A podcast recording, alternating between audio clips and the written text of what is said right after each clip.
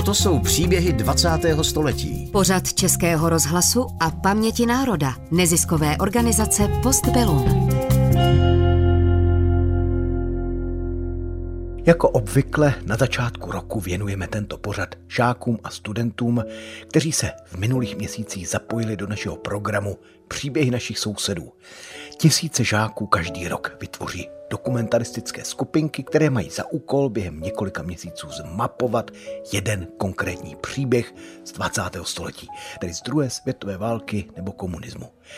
Žáky osmých a devátých tříd nebo studenty středních škol obvykle doprovází jejich paní učitelka či učitel dějepisu, občanky a pomáhají jim v práci i naši profesionální dokumentaristé Paměti národa.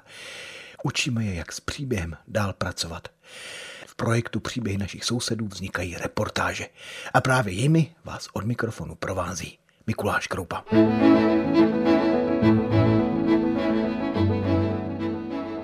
V malém domku v Cernicích žije téměř stoletá dáma, paní Zdena Balšánková. Do jejího života vstoupila i druhá světová válka. Když bylo paní Zdeně, tehdy Chalupkové, patnáct let, začala okupace. Poprvé se vdávala v září roku devatenáct set čtyřicet čtyři. Její manžel Jaroslav Dražil, který se narodil v roce devatenáct set dvacet jedna, byl krátce po svatbě nasazen do Německa na nucené práce. My jsme spolu chodili, pak ho vzali do Říše, dělal za Měchovem na letišti. No, tak jsme si psali, posílali balíčky a takové věci. Blížil se konec války a manžel paní Zdeny se s několika muži pokusil z Německa utéct. Podařilo se to. Ale radost z toho, že je s tou manželkou a ještě nenarozeným dítětem, netrvala dlouho. Gestapo po něj přijelo, vzali ho do Kolína, z Kolína ho vezli do Prahy na Pankrác a z Pankráce ho hned vezli do Terezína. A jmenovalo se to Malá pevnost a tam byli politický vězni. Vězni byli krutě mučeni, trpěli mnoha nemocemi, v Terezíně panovaly otřesné podmínky a šířily se tam různé epidemie. Manžel paní Zdeny byl převezen do nemocnice do Prahy. To se Zdena dozvěděla díky sousedovi z Cerhenic, který v nemocnici pracoval. Oni je pak pustili, přivezli je na Burovku, tam je vykoupali a někde v Libni tam byli v nějakým kostele. Těsně před koncem druhé světové války se manžel paní Zdeny vrátil domů, kdy na něj čekala s dvouměsíční dcerou. pátého května byl tam tady přijel z ty Prahy, no a byl doma a pak dostal horečky a to, tak ho odvezli do nemocnice a tam osmnáctého května zemřel na tyfus. Jaroslav Dražil zemřel v pouhých dvaceti čtyřech letech na poslední rozloučení se svým mužem na cerhenickém hřbitově Zdena nesměla. Hřbitov byl pro veřejnost i jeho rodinu uzavřen. Zdena se v roce devatenáct set čtyřicet sedm znovu vdala a rok poté porodila druhou dceru. V současné době spokojeně žije stále ve stejném domku v Cerhenicích, ve kterém se odehrál její válečný příběh. Je obklopená svými dětmi, vnoučaty a pravnoučaty.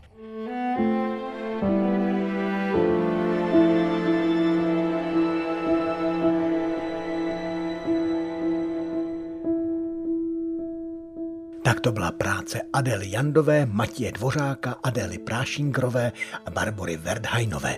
Vedla je paní učitelka Alena Holá, všichni ze základní školy bé jé Dlabače z Cerhenic.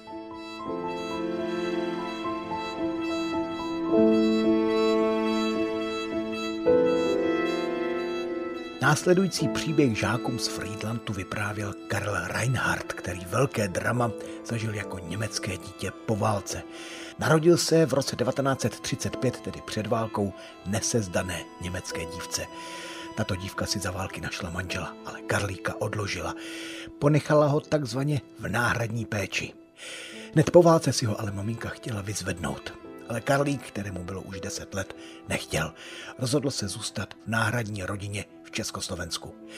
S německou maminkou se viděl naposledy v roce devatenáct set šedesát osm, kdy mohl z komunistického Československa nakrátko vycestovat do západního Německa.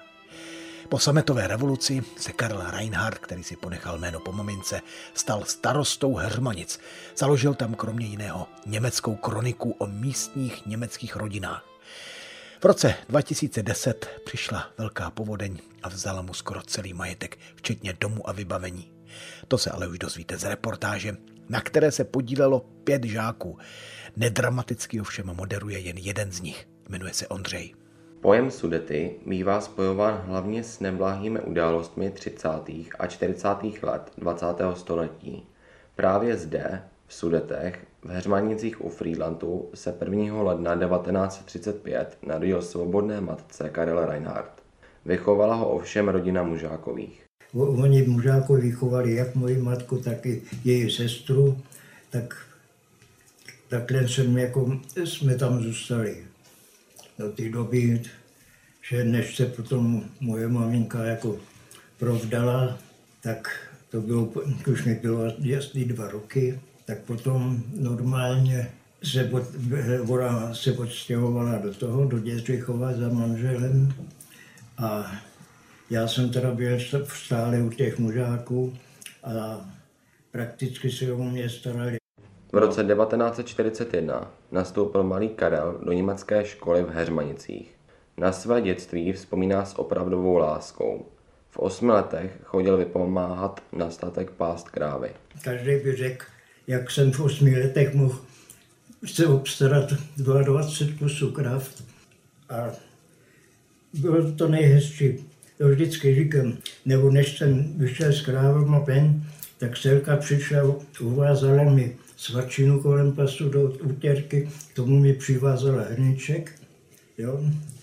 No. Abych, se, abych neměl řízeň. Karlova rodina patřila k antifašistům. Co to znamená v typicky německém prostředí v období druhé světové války, pocítil Karel ještě, když chodil do školy. Vím, že mě jednou přivázali ke stromu, nechali mi tam asi hodinu nebo dvě, no pak mě pustili, no a od té doby potom jsem vždycky nějaký kluci starší ještě ze školy, tak mě vždycky doprovodili.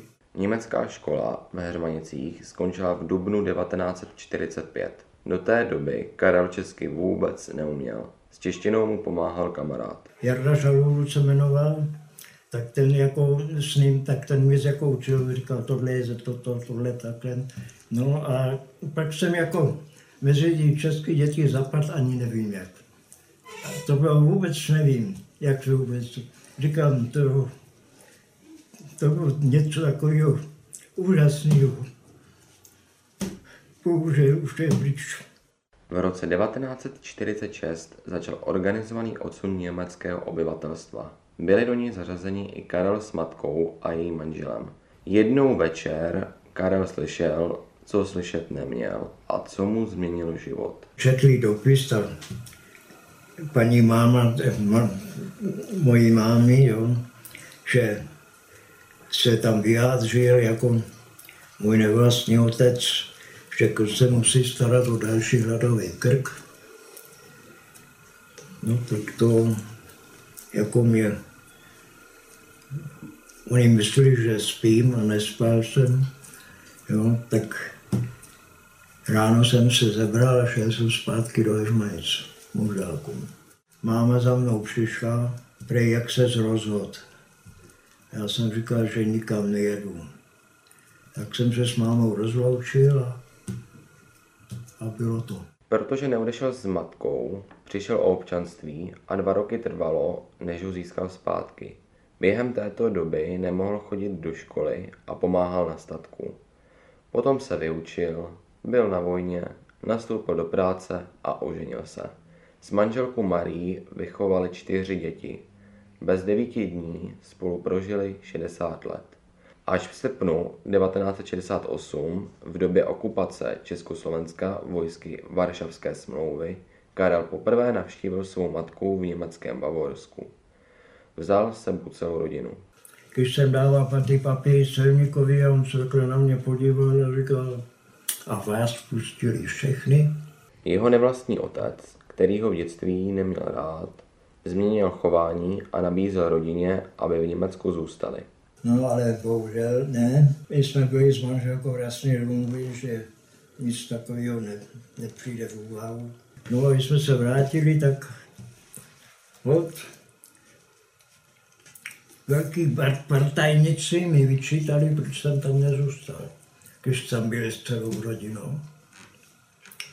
Já jsem, já jsem mu odpověděl, že je blbej. Karel Reinhardt už od svého mládí věnoval hodně času obci Heřmanice, kde prožil celý život. Nejdříve jako sokol a promítač v kině, později dohlížel na stavbu prodejny. V devadesátých letech byl dokonce osm let starostou obce, další čtyři roky místostarostou. Díky tomu je v obci vodovod nebo větrné elektrárny. Také pro obec přeložil německy psanou kroniku. V roce dva tisíce deset postihly obec ničivé povodně, při kterých o skoro vše přišel. Ani toho ale nezlomilo. Dnes žije ve Frýdlantě v domě s pečovatelskou službou a ničeho, co v životě zažil, nelituje.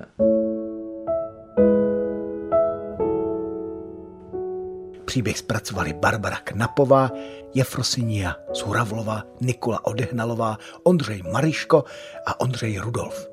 Vedle je paní učitelka Lucie Zralá z Frýdlantské základní školy Purkyňova.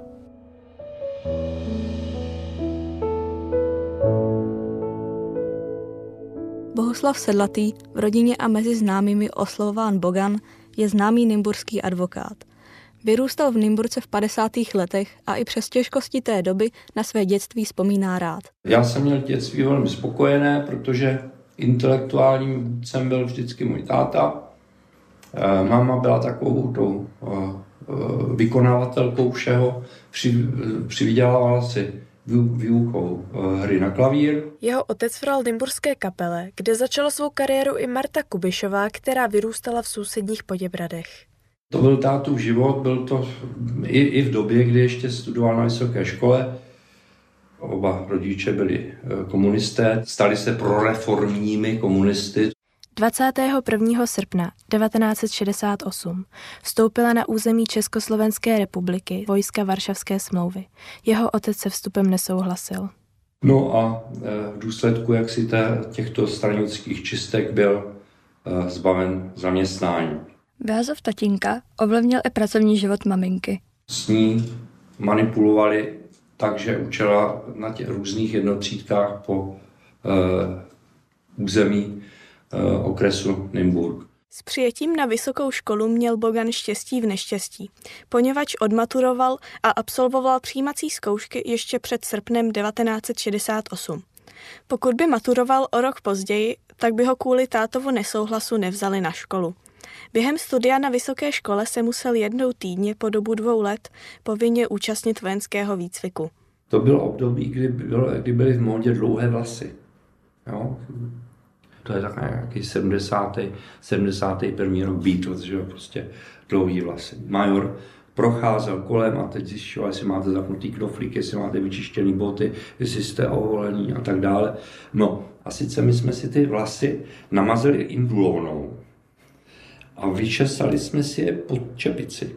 Major jejich fintu po nějaké době odhalil a rozkázal. Pokud do hodiny nepřijdeme ostříhaní, takže nás vyloučí z vojenské přípravy. A tak jsme se vzájemně ostříhali. Po ukončení studia na vysoké škole nesměl Bogan působit jako advokát v okresním městě a byl umístěn do advokátní poradny v Poděbradech. Jako jeden z prvních případů obhajoval katolíka, který byl obviněn z rozkrádání majetku v socialistickém vlastnictví. A případ vyhrál. Ten předseda se podivil v tom smyslu, že jsem ho obhajoval moc. To byl takový první závan, kdy jsem pocítil, že vlastně tady není z stran mě samotného, co si v pořádku, co si, že, že tady je něco v nepořádku.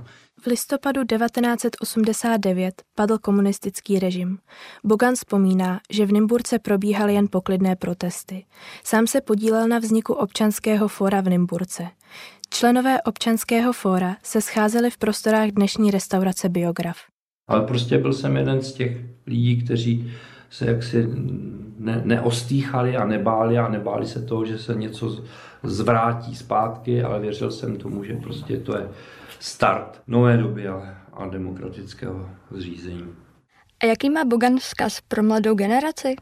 Není lepšího zřízení politického než demokratického. To znamená v demokracii, jak to funguje, že snažit se prosazovat svou vůli, ctít to, že někdo může mít úplně jiný názor a názor musí být prosazen formou většiny. To je demokracie.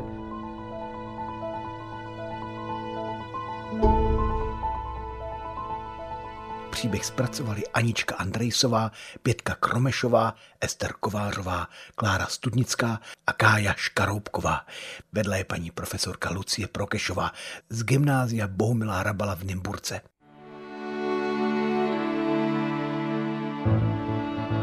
Do malého domku v Poděbradském Podzámčí jezdí za svými vnoučaty sedmdesátitříletá mikrobioložka Pavla Erbanová.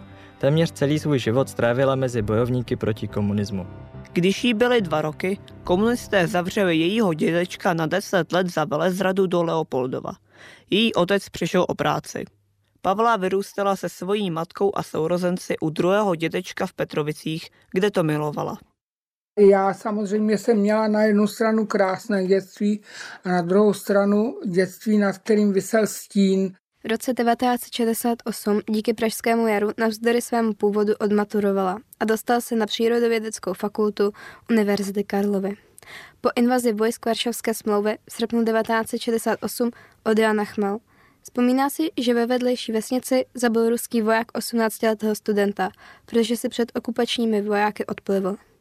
Pavla byla v prvním ročníku na vysoké škole, když se v lednu devatenáct set šedesát devět na protest proti okupantům upálil student Filozofické fakulty Univerzity Karlovy Jan Palach.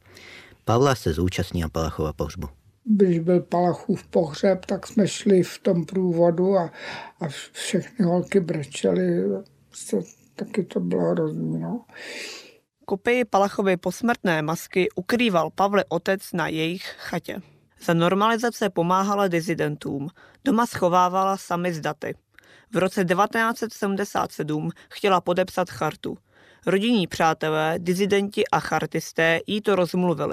Přede mnou ležely ty podpisové archy, protože ten Zbyněk, který teda byl sám chartista, tak ty archy přinesl a říkal, víš, já ti to nebudu přímo rozmlouvat, ale já ti to nedoporučuji. My potřebujeme mít i někoho, na koho se můžeme spolehnout a kdo přitom nebude pod takovým drobnohledem. Zajímalo nás, jestli se někdy bála. Za ukrývání dokumentů, masky Jana Palacha a podporu dizidentů hrozilo vězení. Někdy ano, my jsme se báli, ale v nás byl takový vzdor, že jako to přehlušilo ten strach. My jsme se vlastně jako... Co mi můžou udělat? No tak mě zavřou. Já jsem se jediný, o co jsme se báli, ale to byl obecný úkaz. I u těch disidentů báli jsme se o děti. V listopadu devatenáct set osmdesát devět se odehrála sametová revoluce. Padl komunismus, nastala svoboda. To bylo krásný období. Po revoluci jela s celou rodinou na dovolenou na západ. Když přejeli přes hranici, vystoupil její tatínek z auta, kliknul si, rozbrečel se a děkoval Bohu, že se toho dožil. Když mi někdo řekne, no jo, ale za komunistů byly sociální jistoty, nebyly, není to pravda. Já třeba jsem se ani po jednom těhotenství neměla právo vrátit na svoje místo. Pavla Erbanová nás naučila, že hrdina nemusí být vždy vidět a slyšet.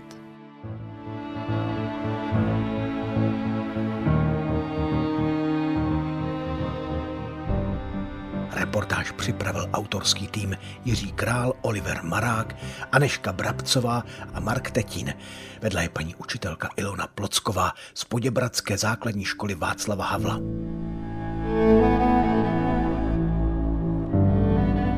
Jaromír Holas, narozený roku devatenáct set padesát dva, je vášnivým skautem již od třetí třídy.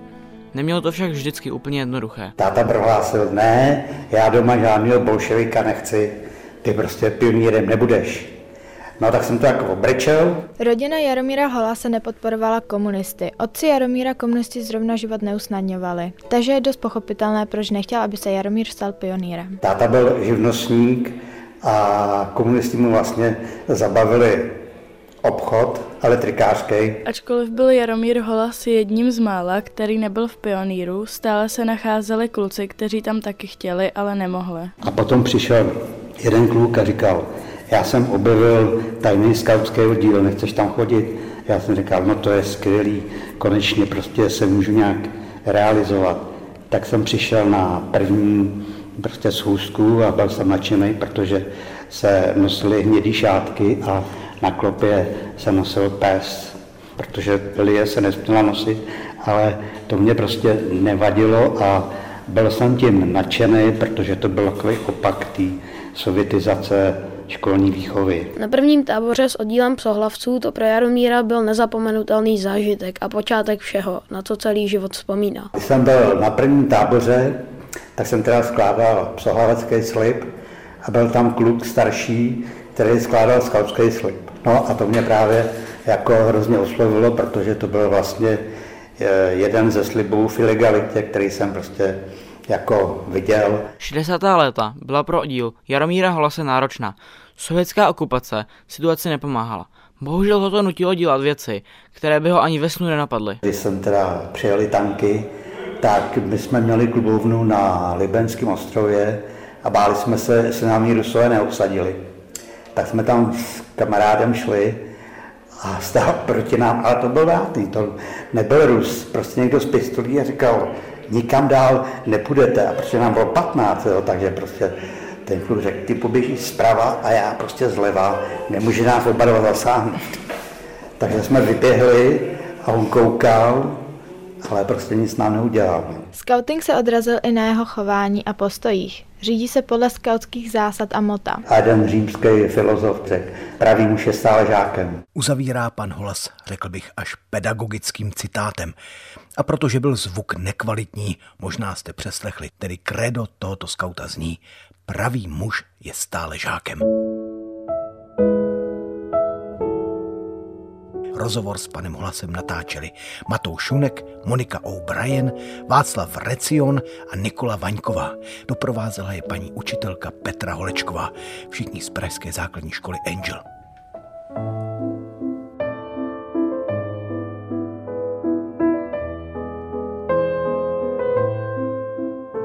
osmého dubna tisíc devět set čtyřicet tři. Drahá Janičko moje, píši ti první a poslední dopis v mém životě. Mně samotnému bylo štěstí dopřáno jen po dva měsíce, abych si tě mohl pochovati. A pak mým nerozmyslem jsem byl od vás odtržen. Nechtěl jsem nic udělati. Nikdy jsem neuvážil, že bych za to mohl být tak potrestán a tebe s tvojí mamičkou přivézti tak do neštěstí. Tato poslední slova, napsaná bezprostředně před svou popravou, věnoval Josef Žampach své dceři Janě Rejdharové. Josef Žampach byl poručíkem letectva v prvorepublikové československé armádě. V dubnu devatenáct set čtyřicet byl zatčen. Pak tři roky vězněn za protinacistický odboj. čtvrtého srpna devatenáct set čtyřicet dva byl odsouzen lidovým soudním dvorem k trestu smrti a v dubnu devatenáct set čtyřicet tři v Berlíně sťat gelotinou. On tady organizoval ty odchody těch letců, on byl letec a organizoval to přes Francii do Anglie, že jo. No tak bylo to tajný, ale někdo to vyzradil a všichni vlastně tři byli popravení. Pamětní desku má, jak je bílá labuť. Kam Josefa Žampacha odváželo gestapo k výslechům? Napřed do Pečkovýho paláce. Tam ještě mě maminka vezla, to mi bylo půl roku, tak na Ruzině byl taky a pak teda ho převezli do toho Berlína, Plzeňze. Tatínek však nebyl jediný z nejbližší rodiny Jany Rejdharové, do jehož života krutě zasáhla druhá světová válka a nacismus. Mě vychovávala maminka s babičkou vlastně, protože dědeček taky, ten zahynul zase v Osvětimi, jo. Takže ještě o rok dřív než tatínek, tatínek osmého dubna čtyřicet tři a dědeček rok předtím. No protože byl náčelník Sokola. Jo. A oni všechny ty náčelníky Sokola zavírali. Do rodiny Jany Rejdharové opakovaně tragicky zasáhl nejen nacismus, ale později i komunismus. Jaké jsou její základní životní hodnoty? Svoboda není zadarmo, vždycky může přijít nějaký blbec. Z čeho se dnes raduje? Teď jsem jako šťastná, že mám velkou rodinu. Buď s Bohem, Janičko moje. Měj stále mě na mysli, že jsem vás měl s mamičkou nadevše rád a že jen mým omylem jsem byl od vás odtržen. Kéž byste obě ušetřeny byli dalšího utrpení a váš život ať je lepší, tak jak sám jsem vám ho chtěl připravit. Líbá tě tisíckrát, tvůj tatíček. A jaká slova by Jana Reidharová vyslala ke hvězdám svému tatínkovi? Že ho obdivuju.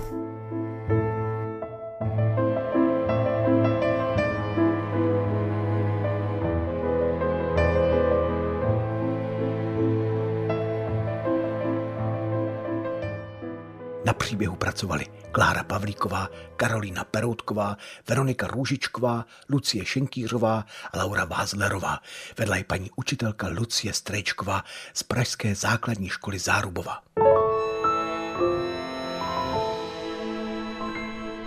Následující příběh je výjimečný tím, že nám ho vypráví poměrně mladá maminka. Pochází z Ukrajiny.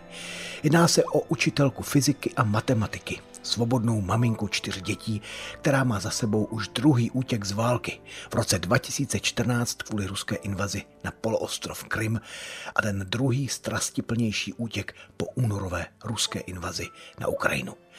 Strach z války ji přivedl k nám do České republiky, kde nyní žije a našla bezpečí pro své děti. V současnosti působí jako učitelka v našem adaptačním centru paměti národa.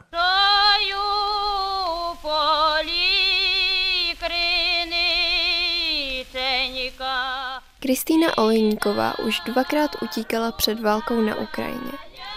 třicetiletá maminka čtyř dětí, která v současnosti žije na pražském Břevnově, poprvé utíkala před válkou během ruské invaze na poloostrov Krym do rodného Záporoží. To je uh, úplně jako hranice s tím Ruskem. Něco se dělo, mluvili o tom lidi, že někdy někdo přijel a A vypadalo to tak na začátku, že bylo všechno v klidu a pak jsme najednou rozhodli tam odtud odjet, protože to už jako necítíš sebe dobře a máš nějaký takový cít, že musíš něco udělat, musíš, že může to dopadnout špatně nějak. A my prostě najednou v jeden den koupili jízdenky, odejeli a to byl poslední právě vlak, který vůbec tam od, odešel, protože už v noci tam ta vlaková cesta byla zrušena vůbec. Jako, prostě jsme rychle odjeli a tu nevíš, co bude zítra. Kristýna se po návratu do rodného města pomalu vrátila k běžnému životu a všedním starostem. Přichází ale únor dva tisíce dvacet dva a ruská invaze na Ukrajinu. Válka se poprvé v dvacátém prvním století vrátila do Evropy. Rusko napadlo sousední Ukrajinu. Zbrojní síly Ukrajiny vedou dísno těžké boje. Byl ten útek na letiště. Jako a my kousíček od toho bydleli.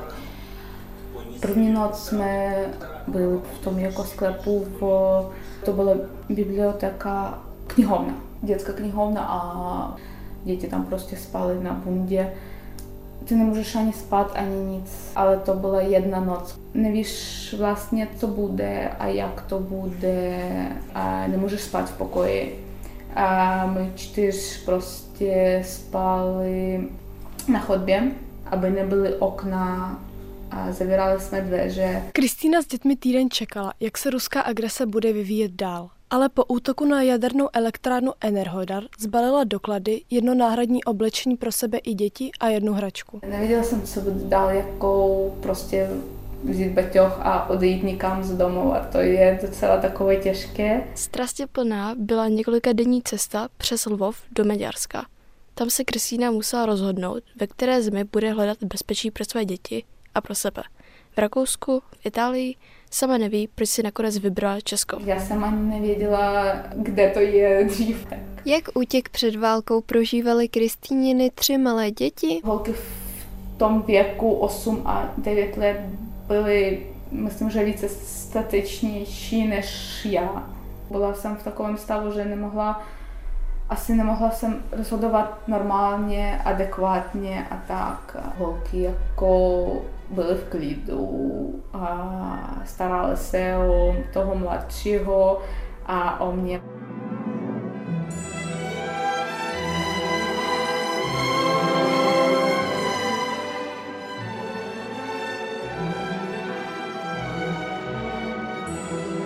Praze se jí podařilo díky známým rychle vyřídit potřebné doklady, najít bydlení, dokonce začala pracovat, přivedla na svět čtvrté dítě, syna Lukase.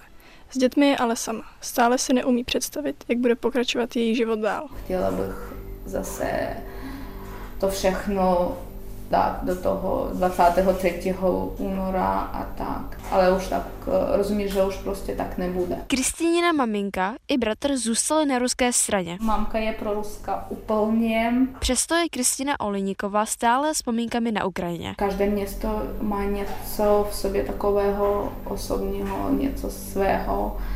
Já jsem milovala Charkov, to bylo jako nejoblíbenější město. A vždycky jsem myslela, že budu tam i žít dál. Na závěr už jen přání Kristýny Olejníkové, maminky čtyř dětí, která dvakrát utíkala před válkou na Ukrajině. Lidi, to je takový největší opravdu cennost a to, že už tolik lidí zemřelo na té válce z obou stran, jako to musí skončit. Příběh natočili a zpracovali Kristýna Birošová, Eugénia Koškar, Tang Hang Nguyen a Dita Vejlubková. Vedla je paní učitelka Lucie Strejčková z pražské základní školy Zárubova. Náš pamětník, pan Jiří Krejčí, se narodil v roce devatenáct padesát tři. Pan Krejčí nejraději a s úsměvem vzpomíná na báječné dětství, které prožil v Určicích. V jedenácti letech se přestěhovali s rodinou do Prostějova. Když v roce devatenáct šedesát osm přijela ruská vojska, bylo mu patnáct let. S touto událostí se však nikdy vnitřně nesmířil. Se svými kamarády se účastnil řady protiruských akcí, zejména v Prostějově. Při jednom z těchto protestů je zatkla es té bé. Jsem se dostal k normálním policajtům, tak to byl jak svátek, jo? Protože ti estébáci jsou velice sprostí, hrubí, prostě fyzicky, psychicky vás klidně tam, a my jsme byli mladí, jako já nevím, sedmnáct, osmnáct, jako lidi, a oni teda čtyři na jednoho, jako facka, brejle letěli do kouta, teď je nandíte, když jste poloslepá, oni se na to dívali a prostě celou noc nás tam takhle, jako terorizovali, to se jinak říct nedá, to nebyl výslech, jo. A na druhý den, jenom abych to, jsem šel někde a já jsem si nebyl jistý, ale potkal jsem toho estébáka a ona mě na té ulici zařval, neumíš zdravit, hajzle. Jedno z jeho osobních setkání s Rusy bylo, když procházel kolem kasáren a všiml si, jak ruskému vojákovi bylo zatěžko odpovědět na pozdrav.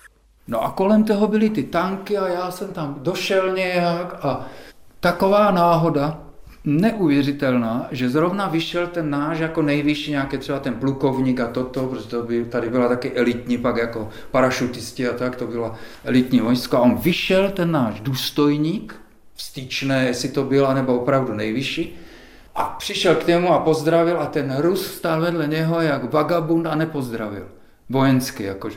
No a já jsem stál tak pět deset metrů, to byla ale opravdu náhoda od něho a já jsem přišel k tomu Rusovi. A teď nekecám a zařval jsem mu takhle do ucha, neumíš zdravit, hajzle. A teď mě to došlo, že si nevytáhne pistolu a budu první oběť slavná, budou mě nosit kytky. Na závěr by vám pan Krejčí chtěl předat pár rad do života. Věříme, že si z nich každý něco odnese. Je to jednoduché, z tohohle vyprávění to docela zůstalo. Prostě neklesnout pod svou úroveň. Nepočítat, že je zrovna teď, den, hodina, že můžou být další. Protože minulost, já to řeknu na rovinu, si vás vždycky nande. Pak se jí člověk omlouvá, to, to. Prostě zůstat, pokud možno, ono já nevím, nejsme všichni hrdinové, ale pokud možno zůstat rovnej, no.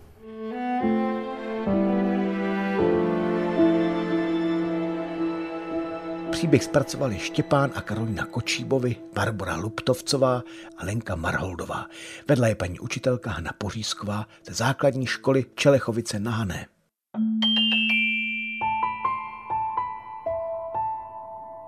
Pan Karel Bluma má své vzpomínky na rané dětství spojené s německou okupací. Malý Karel seděl ve škole v lavici a přišlo něco, co by nikdo z nás v současné době zažít nechtěl. Jo, to začalo zvonit a rychle na dvůr všichni, protože nálet měl být. Americké letadla, to tady lítalo, to si pamatuju, jak dnes, to byly ty letající pevnosti takzvané. A my jsme je, jenom taková tečka byla vidět a mlha za něma, jo. Protože oni měli obrovskou výšku tenkrát, tu dobu, ty letadla.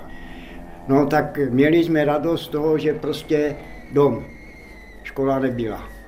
V V té době byl malým chlapcem, politické situaci příliš nerozuměl. Se svými kamarády nejčastěji trávil čas hraním fotbalu. Nejednou se stalo, že stál tváří v tvář německým vojákům. To byli vojáci, oni byli tak dvacetiletí, to byli mladí kluci.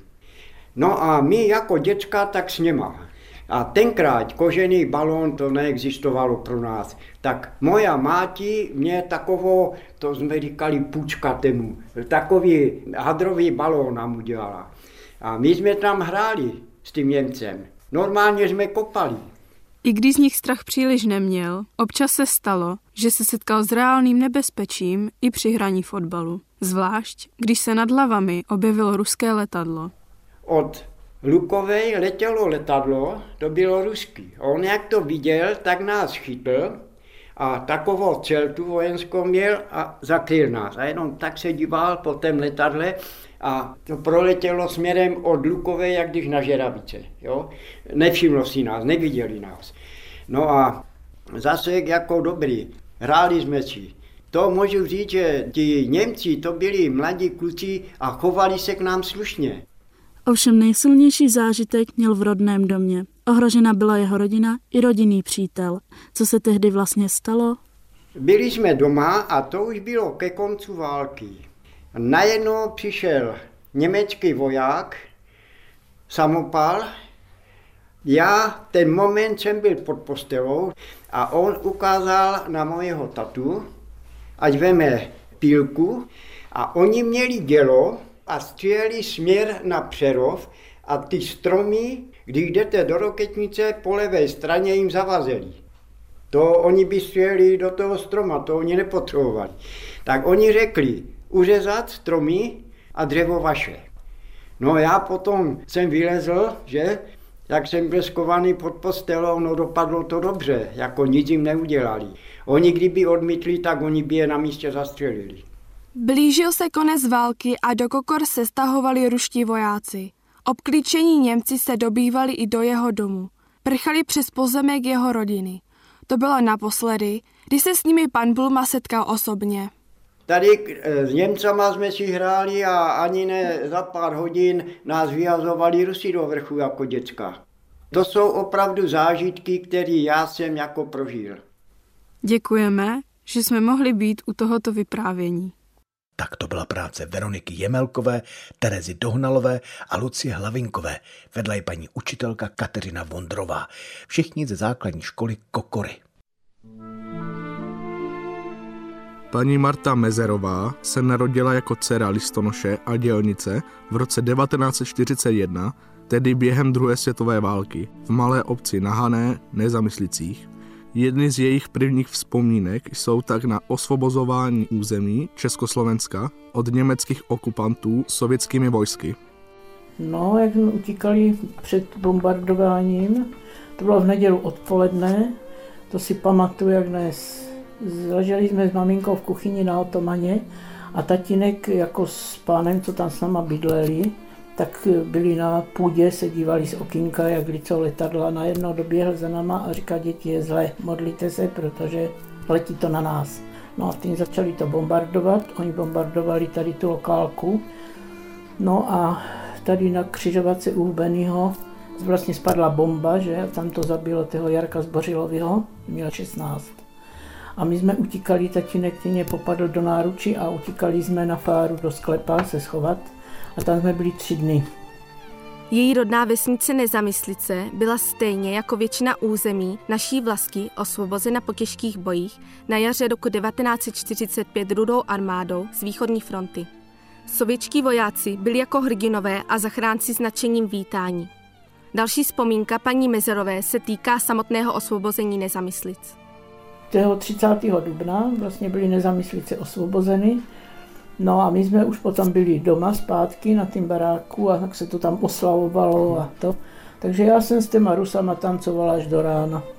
Já jsem šla z náruče do náruče, mladé, staré, tancovala jsem s nima až do rána. Ne všichni vojáci Rudé armády se chovali vzorně a docházelo i k rabování, krádežím či znásilněním, ale paní Mezerová měla jako malé děvčátko jen dobré zkušenosti.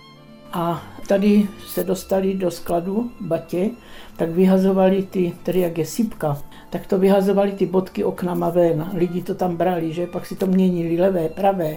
No a teď přišel ten vojáček a říká, donesl mě takový šňurovací, měli botečky. A říká mě, Marta, chceš botinky? Já jsem říkal, no chci. A dáš pusu soldátovi? Já jsem říkal, dám. Tak jeden botinek, jedna pusa. Druhý botinek, druhá pusa. Tak za dvě pusy já jsem měla pěkný šněrovací botečky.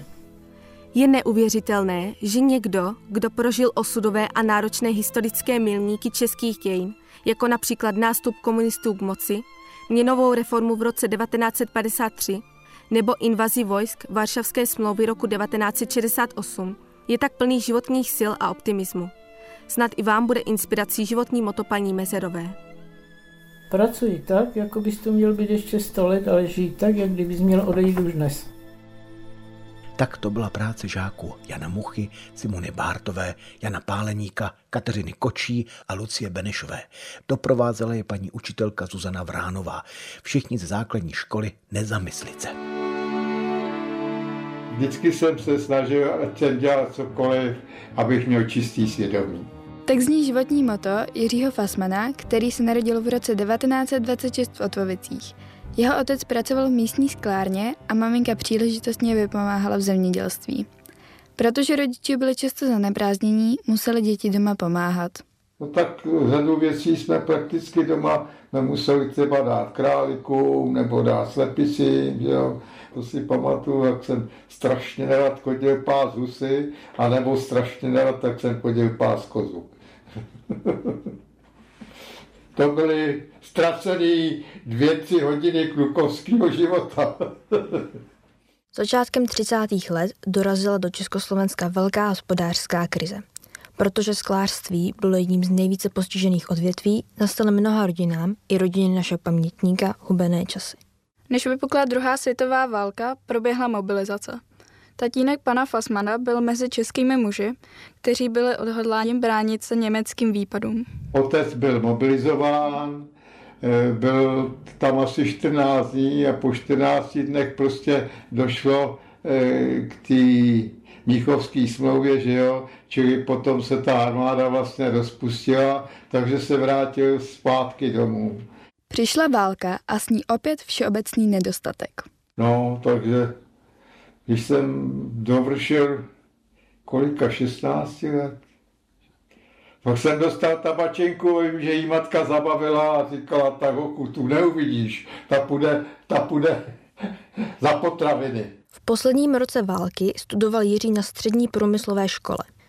O rok starší kolegové byli už v předešlém roce totálně nasazeni v Říši, kde se podíleli na odklízení trosek po náletech a vyprošťování lidí ze sutin. Nás to přišlo tak, že prostě jednoho dne přišel ředitel a přečet prostě jména těch, který jsme byli dvacátý šestý ročník a řekl, zítra se budete hlásit ve Slezské ulici, tam jsou kasárna techniky, no tam se budete hlásit. A když ne, tak si pro vás přijdou. Studenti nejdříve absolvovali třítýdenní výcvik. Po něm nastoupili do Havlíčkova Brodu na výkopové a pomocné zemní práce na stavbě tunelu. Ten měl zřejmě sloužit jako základ tajné továrny pro výrobu munice. Po čtyřech měsících ale válka skončila a s ní i nechtěná služba. Nevěděli přesně, co se tam děje. A my jsme byli tak pitomí, že jsme na to nepřišli. No. Po válce pan Fassman odmaturoval a na začátku padesátých let začal studovat na ČVUT v Praze. Bezstarostný studentský život a poválečnou euforii velmi brzy překryla tíživá déka komunistických čistek.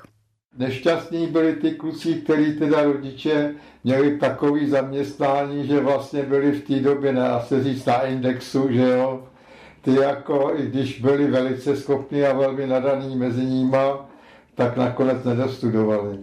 Co se týče toho kádrového profilu, tak rodiče byli dělníci vlastně, takže v té době jako tomto směru jsem prošel. Po úspěšném absolvování vysokoškolského studia nastoupil do konstruktérské kanceláře v ČKD, kde strávil celý svůj profesní život.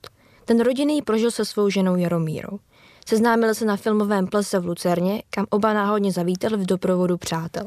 Na těch schodech skály dvě děvčata měly prostě jenom přes očí masky Tancovali jsme, okolíkali jsme, ale tam jsou dvě docela hezký holky, jo. Tak půjdeme pro ně, tak jsme pro ně šli. No, Ota byl vyšší, tak si vzal tu vyšší, na mě zbyla ta menší, no a byla to ta pravá. Jiřímu Fasmanovi se později podařilo také cestovat a vidět kus světa. Pro naší generaci má vzkaz, ať se vážíme života u nás v klidné zemi s pestrou krajinou. Tak to byl dnešní poslední příběh, který zpracovali Tereza Nováková, Karolina Petrová a Bára Šmejkalová. Doprovázela je paní učitelka Michála Klásková, všichni ze základní školy Emila Kolbena ze Strančic. Dovolte mi na závěr vám poděkovat za poslech a požádat vás o podporu. Zvu vás do klubu Přátel paměti národa. Milí posluchači, příběhy dvacátého století vznikají díky obecně prospěšné společnosti Postbellum. Jsme to my, kdo zpovídá dědečky a babičky, kdo tyto jejich příběhy ukládá do sbírky Paměť národa. Díky vám, našim podporovatelům, jsme natočili už desetitisíce hodin vyprávění, shromáždili tisíce fotografií, sepsali tisíce stran textu. Sbírku využívají studenti, novináři, učitelé, spisovatelé. Je přístupná pro každého. Sbírku najdete na portále paměť národa tečka cé zet. Bez pomoci vás, posluchačů, by nikdy nevznikla.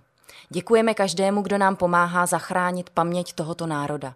V poslední době nás podpořili tito dárci. Pan Jiří Hlaváček, Mateřská škola Florentinum, společnost White and Case a paní Libuše Hrušová. Staňte se členem klubu Přátel paměti národa. Pomozte třeba drobnou, ale ideálně pravidelnou částkou. Stačí sto korun měsíčně, každý podle svých možností. Budete od nás dostávat elektronický časopis, pozveme vás na divadelní představení, promítání nových filmů, vernisáže.